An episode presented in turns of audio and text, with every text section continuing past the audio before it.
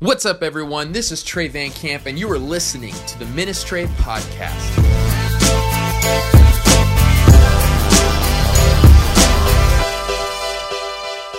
Let's get into the Bible, okay? So open your Bibles. We're going to be in two different spots because we're looking at Dave's journey and journal. So his journey, we're going to be in 1 Samuel chapter 18. So mark your spot there. 1 Samuel 18 is the story, but we're actually going to start in Psalm 37 because this part, Psalm 37, is the journal.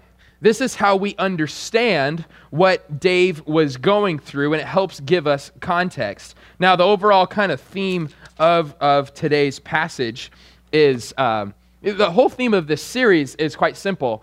We believe this was thousands of years ago. God decided to use Dave, and God used Dave this way. Why do we call him Dave? Because when we call him David, we think he's this great hero. Honestly, he messed up a lot which gives you and I so much hope and so much courage. Amen. Jesus is the only hero in the Bible.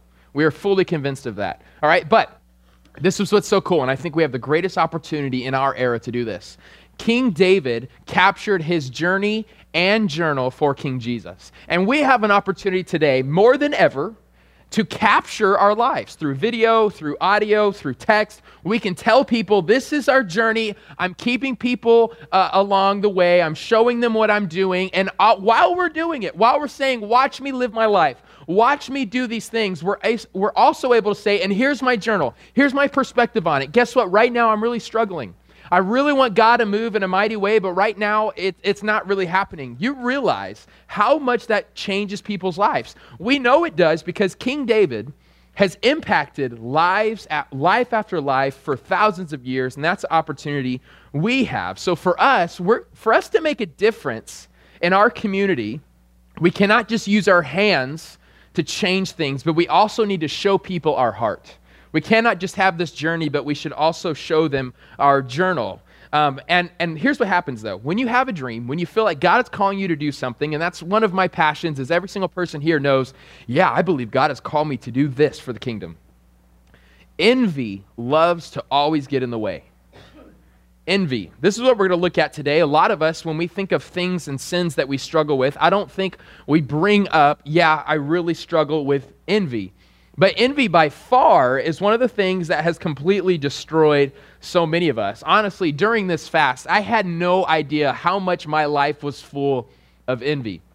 It was, um, I, I, fasted from social media and from food, and I realized so much of my time I was spending every day was to think, oh, I, I need uh, what this pastor's doing. I, I, I want to see what this guy's doing. And I constantly envied what other people were doing. And what I really recognized is I got to the point to where I despised certain people because I thought, you're getting what I deserve. Anybody ever been there? You're mad at somebody because they're getting what you think you should get. David has a great answer to this. Look at verse 1 of Psalm 37, and then we're going to jump into the story. It says, Do not be agitated by evildoers, do not envy those who do wrong for they wither quickly like grass and wilt like tender green plants. I always, I always think of you guys, the Wilts. Like, Wilt, all right, moving on. Uh, your name's in the Bible, Wilts. Okay, verse 3. Trust in the Lord and do what is good. Dwell in the land and live securely. Here's the verse I want you to highlight, verse 4, and this is kind of the theme of today. Take delight in the Lord, and he will give you your heart's desires. How do we battle envy? How do we battle this thing? We're going to look at the story today of Saul, who completely battled envy and let him, he literally lost everything that God gave him because of envy. And Dave was able to fight it because of verse 4 Take delight in the Lord, and he will give you your heart's desires. This verse for me, throughout my life, has been comforting and confusing. Amen. I remember when me and my wife, when we first started dating, when I was, uh, how old were we? I just got in trouble 16. Wow. You look even better. All right, so it's been a decade. I'm wow. Okay, so um so we were dating and I remember like I was like the guy I, I always wore a Jesus shirt every day. All this stuff. And I remember saying, God, like, is, is she the one? you know, she was the one, but I thought that was a dumb question for a 16 year old to ask. And, and I literally, I remember taking this verse and saying, well, God, I'm delighting in you and I desire her. So boom, bada bing, bada la. Hey, Jordan. Yeah. No, I didn't do that when we dated. That was a marriage proposal. All right. Um, but for me, a lot of times that it's like, oh, but a lot of, isn't that hard where it's like, God, is this what you want me to do? Because it's what I desire. But then you think, but am I re- really delighting in you enough to know that this is the right desire? This is a really hard verse, and I think it's been used out of context a lot. But if I'm going to be honest this morning, most of the time my journal looks like this Delight yourself in the Lord, and he will give your neighbor the desires of your heart. Right? We think, oh, yeah. But if I'm being honest with God and telling God what I'm really feeling, I'm thinking, God, I know you have my back. But everything that I've been asking you for, he's getting. What's up with that? Everything, I feel like I've been doing all the right things, doing all the right steps, and then he keeps getting it. So, what we have here in Psalm 37, Dave is saying, Listen, delight in him. Make sure you delight in him, and all these things will come to pass. He's actually speaking in Psalm 37. Most people believe he's speaking from experience because he's at an old age. So, what we're going to look at in the 1 Samuel 18, I think it's him looking back at this story and realizing that envy doesn't ever get you anywhere. This is point number one. I want to give you encouragement. How come God doesn't give our desires right away? How come if we're delighting in Him, we've done this 21 day fast, we're saying, All right, God, move, and yet He's still not moving? Why does God do that? Point number one if God gives our desires in an instant, our delight in God will become distant. Think about it. So many times they're saying, God, why won't you give this to me? Why won't you give this to me? And God is saying, because I want you. And for me to have you, if I give you this, you'll run off. And how do we know that's true? Well, we have in this story in 1 Samuel 18, you have Saul who got everything right away. If you look at the story in 1 Samuel, King Saul. He became king. They're like, we need to pick a king. They look around. King Saul is the tallest, strongest, most good looking. They're like, boom, you're king. And he's immediately in power, anointed by God to do God's work. What do we have with David? David, at age 15, he was anointed to be king, but then he spent the next 16 years not being the king. Why would God do that to Dave? Because God wanted David to have uh, his own heart. And for that to happen, most often in your life, be thankful he hasn't given you your desires yet because he wants your heart more than anything. All right, I'm going to stop talking about 1 Samuel 18 and let's actually read 1 Samuel 18. So let's start in verse 5. It's so fun to preach again. I'm thankful Stacy preached last week, but I'm thankful he's not here this week because I get to preach, okay? I missed you guys. All right. 1 Samuel 17 is the story. David slayed Goliath and he took his head, and, and Saul is like, Who is this guy? We need him. Um, and now we have, uh, we're going to read the verse, four verses at the end. So let's actually jump to verse 5. It says, David marched out with the army and was successful in everything Saul sent him to do. Saul put him in command of the fighting men, which pleased all the people and Saul's servants as well. As the troops were coming back, when David was returning from killing the Philistine, the women uh, came out from all the cities of Israel to meet King Saul, singing and dancing with tambourines, with shouts of joy, and with three stringed instruments. As they danced, the women sang, Saul has killed his thousands, but David his tens of thousands. You're welcome. I thought about singing that, but I just don't have it in me today, okay? This is what's happening. This is real life. So Saul is walking, wait a minute, I'm not getting the glory. Dave is. Verse 8 Saul was furious and resented this song. Kind of like how we all resent, it's Friday, Friday, right? Okay, I had to do something. They credited tens of thousands to David, he complained. It's stuck in your head, you're done.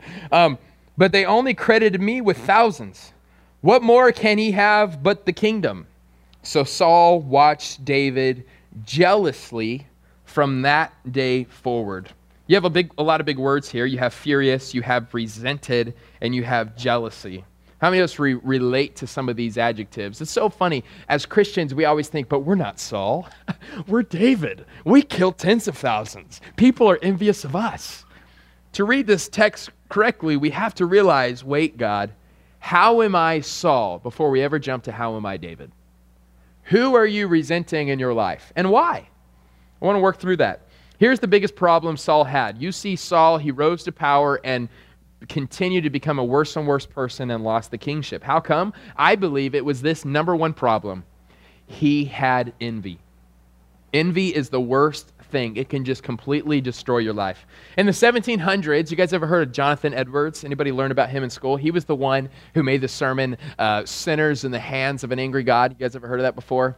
I'm so excited you paid attention to junior lit. Okay, so uh, it is. It was in that class. So uh, nobody. But, but Jonathan Edwards is probably the most famous theologian in American history, and he had a sermon on envy that's really famous. And, and here he said in that sermon, you never underestimate the power of envy. And when I read this, I was blown away. He said, look, this is how, this is how powerful envy is. Envy is so powerful that Satan found it impossible to enjoy heaven because he was number two. Think about it. He, Lucifer, had the perfect setup. He was in heaven. But because envy stepped in, you cannot both envy and enjoy. And so envy literally made him leave heaven itself. Guys, envy is not something we should just, oh, it's okay. It'll make you go to the worst places. He goes on to say, what about Adam and Eve? Adam and Eve, envy made Adam and Eve think that the Garden of Eden, which by the way had no death, no sickness, no hurting, no relational pain. Because of envy, they thought it wasn't good enough either because they wanted to become God Himself. You guys see that? Envy has pretty much destroyed all of us. And I wonder how it's destroyed your life. But there's always redemption. Um, and, and Jonathan Edwards ends with a quote. He says, Envy is what has ruined the universe. The thing we have to recognize as we dive into this, we must be fighting against envy because envy is constantly fighting against us each and every day, especially in the social media world, we can grab onto envy so quickly. You know what's wrong with envy? Now, now, now here's, here's, I think, society's solution to envy. Just get off social media. Society's solution to envy is just leave that situation. If that person, if you envy that person, stop hanging out with that person. I don't think that's the answer. I think there's something much better. But here's what envy really is to define it before we go any further envy is comparison plus resentment. Envy is comparison plus resentment. What is comparison? Comparison is you can't be happy for someone else's success. You're looking at them, you're comparing yourself to them, and you're so mad that they're succeeding because you're comparing who you are to who they are, and you realize that they're better. Everybody with me? Now, at our church, one of our values is never compare. We believe because it leads to envy. We don't play that game of comparison. Homie, don't play that game, right? But here's plus resentment, and here's where it gets real bad. Comparison, yes, that's a bad game to play because it leads to this. But resentment is you cannot be happy with your success. You are so angry comparing yourself, you envy other people that you can't even thank God for what He's doing in your own life. Can I be honest? I realized the big takeaway from the 21 day fast is I was living that life. I'm, I'm ashamed of that. I was like King Saul for me, I realized, so this is real cool. I haven't told you guys because I think it's like, what is the phrase? Uh, he who tooteth his own horn should not tooteth. I don't know, whatever. But, but here's what's really cool, and I've learned to be thankful for it. I said the word toot in church. All right, here's what I'm thankful for. I need to stop doing stuff like that. All right okay, this is ironic. I actually got invited. Uh, we are part of the Southern Baptist Convention, and so we're actually, the, if you didn't know, the largest denomination outside of uh, Catholicism in America. And uh, we help plant 22 churches per Sunday uh, throughout North America. Really cool thing to be a part of. And every single year on in November, they gather all the pastors in all of Arizona who are part of this network, and we come into one church building and then we get some encouragement from pastors and we vote on stupid stuff. That's what you do, okay? Hope they don't hear this. Um, there's four preachers. Somehow I'm one of them. so November 16th, I get to preach to preachers. Whew, I better not say toot to them. You know what I'm saying? But but I'm so excited. But I realized when I got the invitation about a month ago, I was like, cool, good. This is what I need. This is how I need to climb the ladder. This is how. And oh, like I in this fast, God like hit me upside the head. It was like, do you realize this is a gift? And you don't deserve this, buddy. Look at who everybody else is. All the other three speakers, they deserve to be there. I think they just want to look young. I'm just saying, all right? But so I realized I had to spend some time this week saying, God, thank you for that. Like, I, I just assume that I deserve that. I don't deserve that. And I think a lot of us are in that situation. But let's look at verse 10 because of time. Now, verse 10 the next day, an evil spirit sent from God came powerfully on Saul. So many people have a problem with that. How can God, being all righteous, send an evil spirit? That seems wrong, doesn't it? No, it's not wrong. Here's why. You have to recognize it's an inward spiral, it's a downward spiral. What had, hap- what had happened was Saul had already opened up his life for an evil spirit to come in. You guys see that? So, so anytime God, He doesn't, uh, He doesn't do the evil, but He allows evil to happen. And what happens is when we set up our life and live in constant envy and set up our lives to where evil can really come in and play, God allows those things to happen. Because that, it, it wouldn't it be right if He just keeps protecting. He, you need to learn your lesson.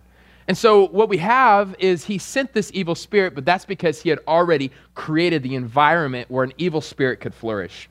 Okay.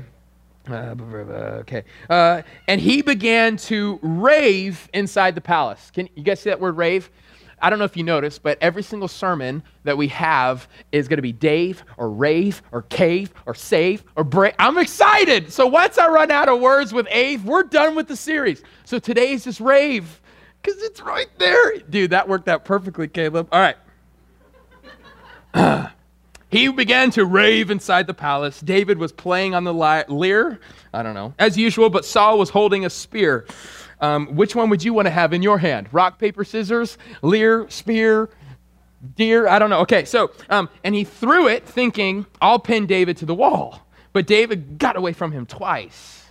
Saul was afraid of David because the Lord, here's what's big the Lord was with David, but had left Saul. This is the biggest problem. When you live in envy, God leaves you. And that ain't good. That's the worst place to be in. Guys, and I fear so many of us, we haven't felt the presence of God in years, and we keep thinking, but I have everything I need. I'm going to keep trying to do it without Him.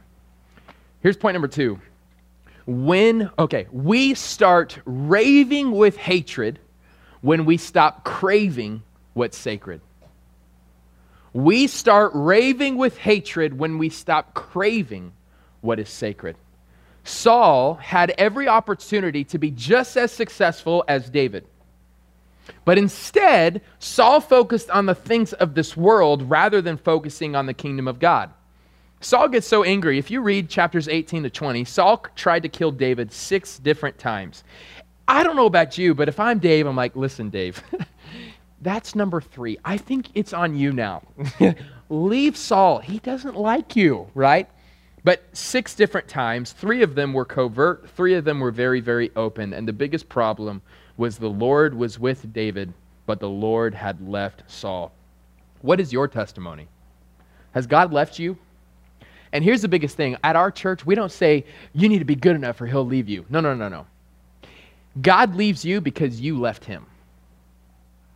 You've decided and you've ran after these other things. God doesn't leave you. You first leave Him.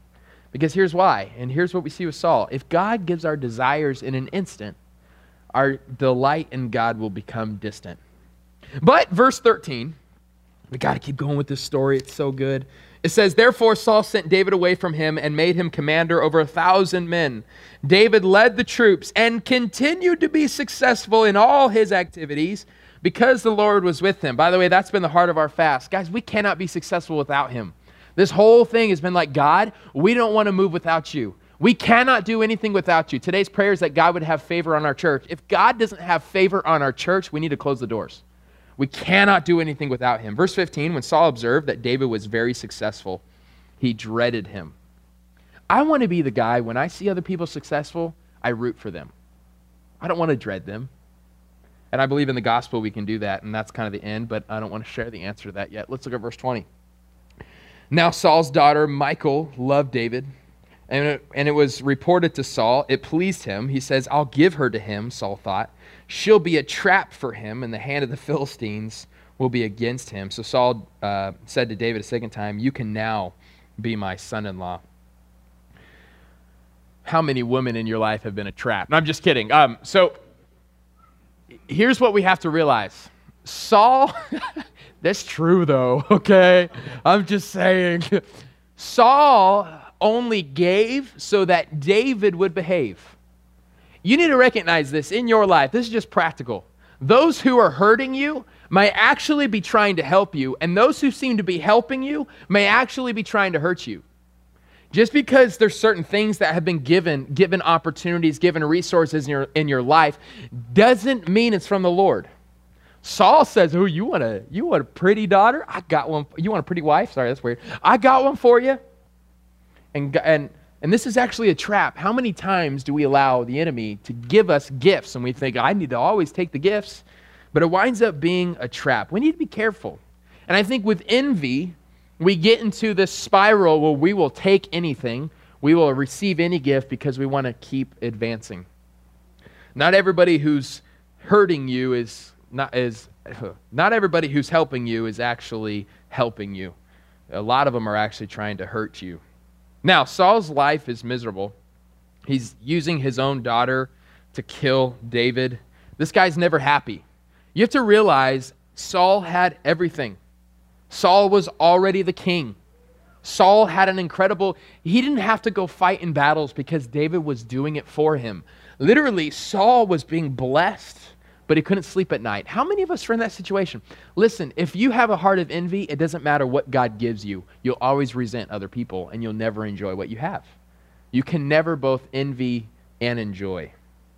And here's the lie I think envy tells us I'll be able to delight in God once God gives me my desires. That's a lie. A lot of us think, God, once you like for me, once you give me these goals that I've been set out to do, then I'll enjoy you. Nope. Saul got everything. And it made him a worse person. So, again, if there's any takeaway today, it's saying, I would love for us to start praying, God, thank you that you haven't given me my desires yet, because that means I'm not going to wind up in this terrible spiral of death. God, thank you that you have a greater purpose for me than what I have for myself. Because guess what, guys? Envy can ruin you when we read this text, we always think Saul, evil guy, Dave, good guy. But Saul was the good guy. Saul was anointed by God. But envy ruined him completely. Now, what's the answer? Can we live envy free? And then I'll be done. Is there a way for us to escape envy? I think the quick answer is Psalm 37 4. I think the quick answer is to realize okay, we need, we need to delight in God and then it's his job to give the desires of our hearts. If you were here a couple weeks ago, our job is devotion, God's job is promotion.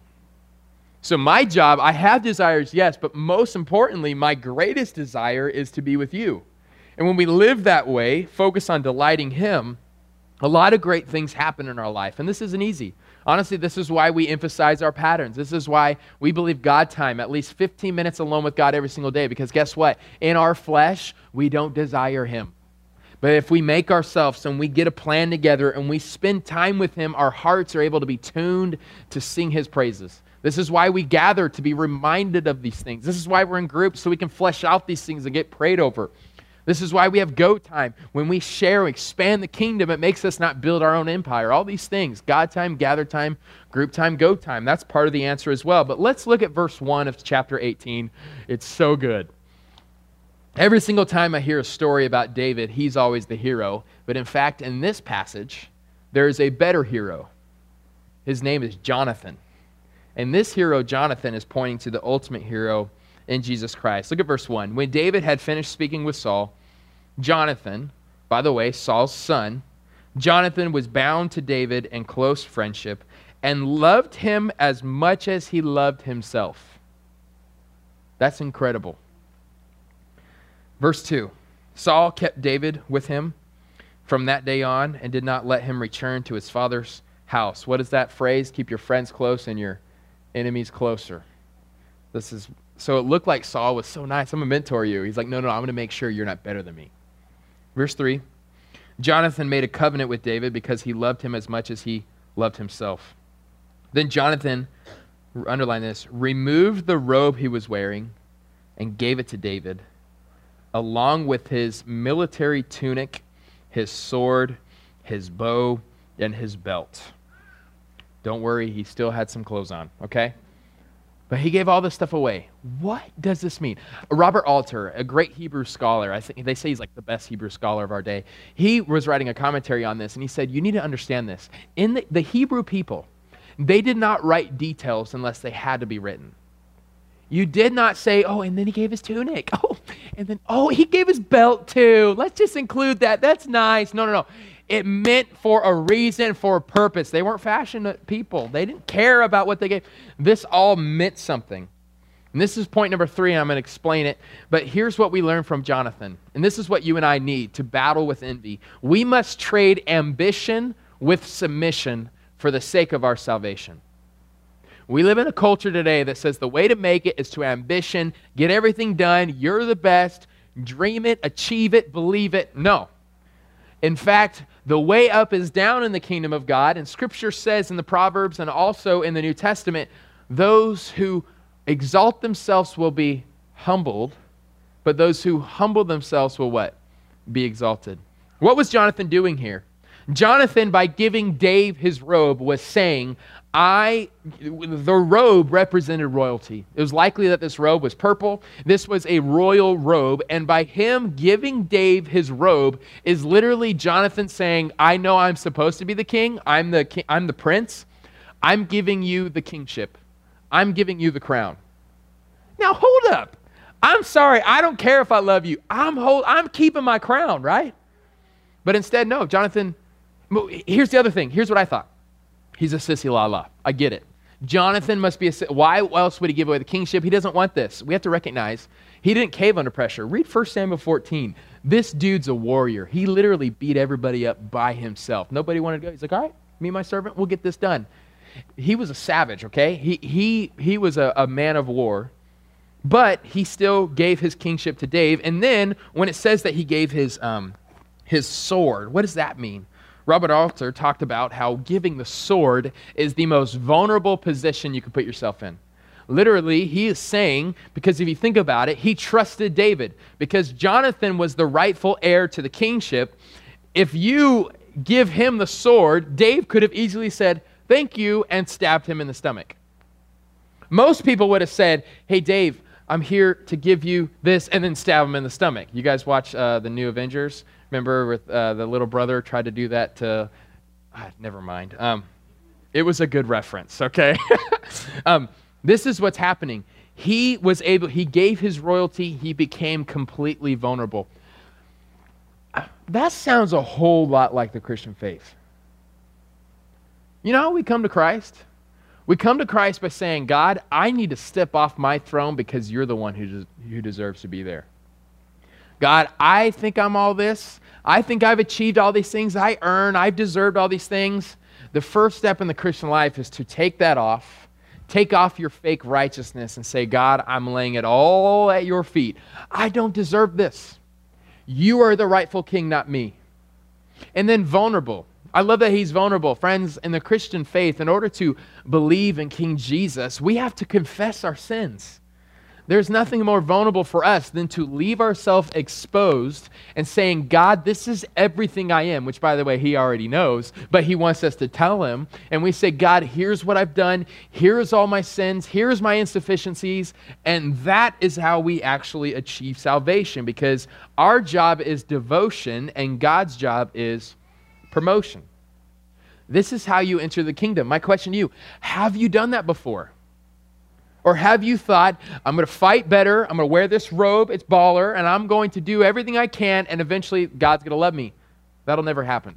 Jonathan is, is an example for us that we must trade ambition with submission for the sake of our salvation. But here's why I also really like Jonathan, because he's not, he's pointing to us. We can learn from him to lay that all down, but it's pointing to the true hero.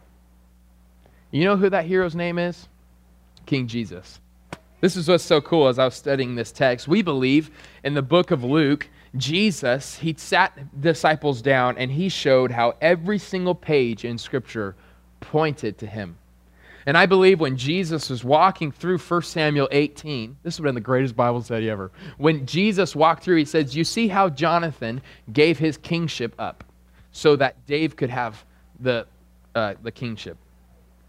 I believe he was saying, this is pointing to what I have done for you. We have to realize Jesus, he was seated in the heavenlies. He was crowned with many crowns. He was God. He is God.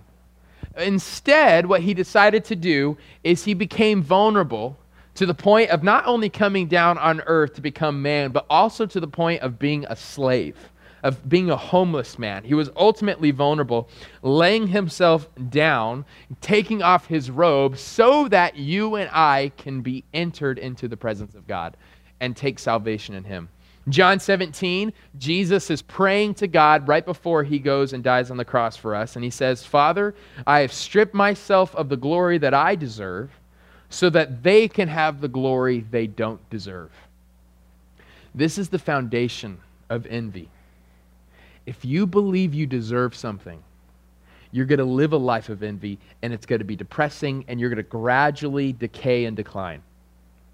The Christian faith, it's so upside down, doesn't make sense. The way to get ahead is not ambition, it's actually submission. In the Christian faith, we look to Jesus, who is the exact opposite of envy and we recognize we don't deserve any of this. And at the moment we think we don't deserve it is when we actually receive it. And it just hurts me to think how many of us have allowed the enemy